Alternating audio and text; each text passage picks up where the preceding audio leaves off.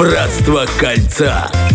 Моя ты прелесть. Итак, сегодня мы обсудим очередную историю женского форума и, конечно же, приложим к этому не только наше мнение, но и мнение эксперта, психолога.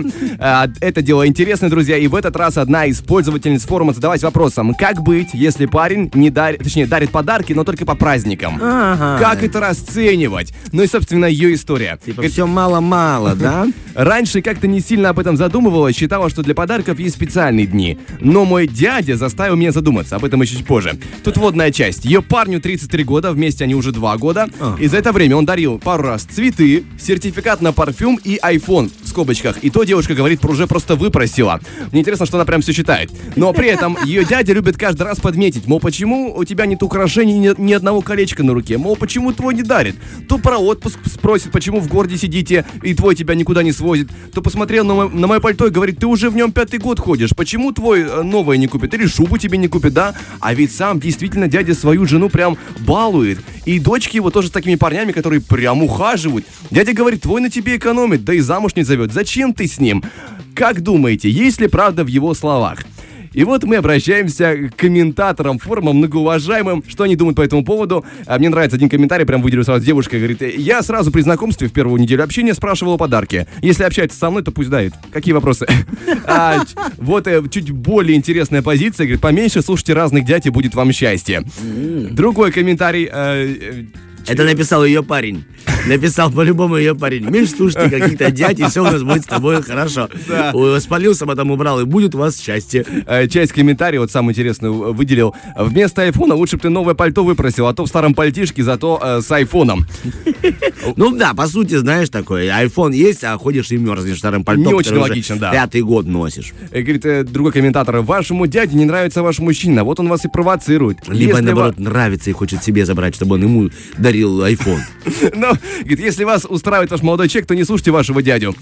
Честно говоря, правильно. Семейное счастье это их уголочек. Не лезь, дядя. А может, наоборот, правильно. Другую мудрость добавлю к этому от комментатора. Прям просто человек выложил цитату, мне очень нравится. А, «Маленький подарок делает человека другом, большой врагом», гласит китайская пословица. Ух ты. Не знаю, насколько это здесь конкретно к месту, но мне кажется, это правда, что маленький подарок делает тебя другом. В глазах девушки, да.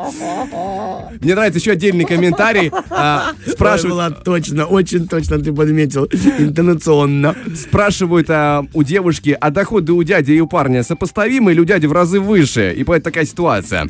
А еще один комментатор отметил то, что у молодого человека, возможно, ну, воспитание такое. Говорит, вот, например, у меня, да, у моего папы, нет такой привычки дарить цветы. А если и дарит, то только по праздникам, иногда даже в горшках.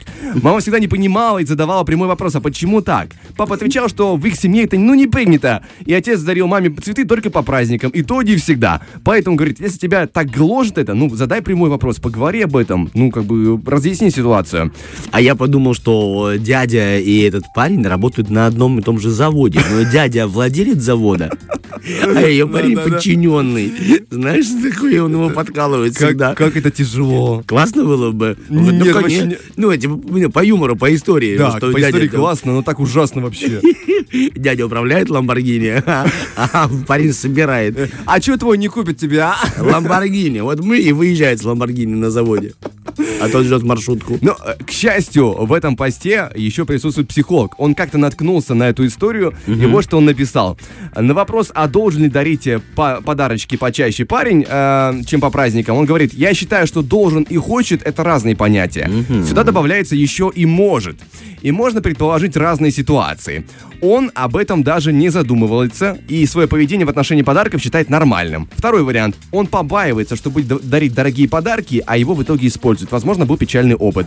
Третье. Он хочет, но не может. В этом случае можно делать недорогие приятности своей женщине, которые ему по карману. Четвертое. Он может, но не хочет.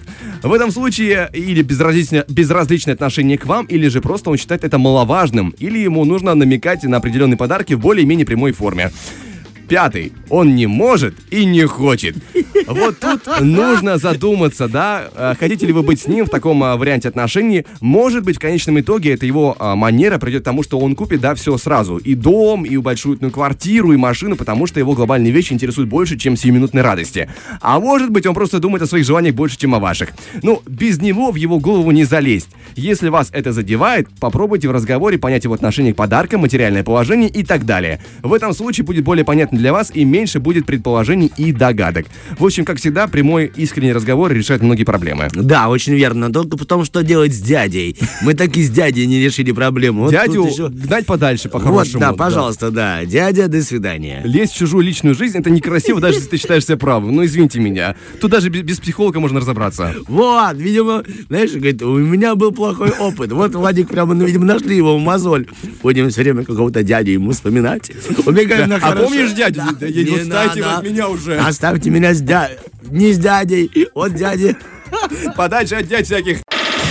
Фреш на первом.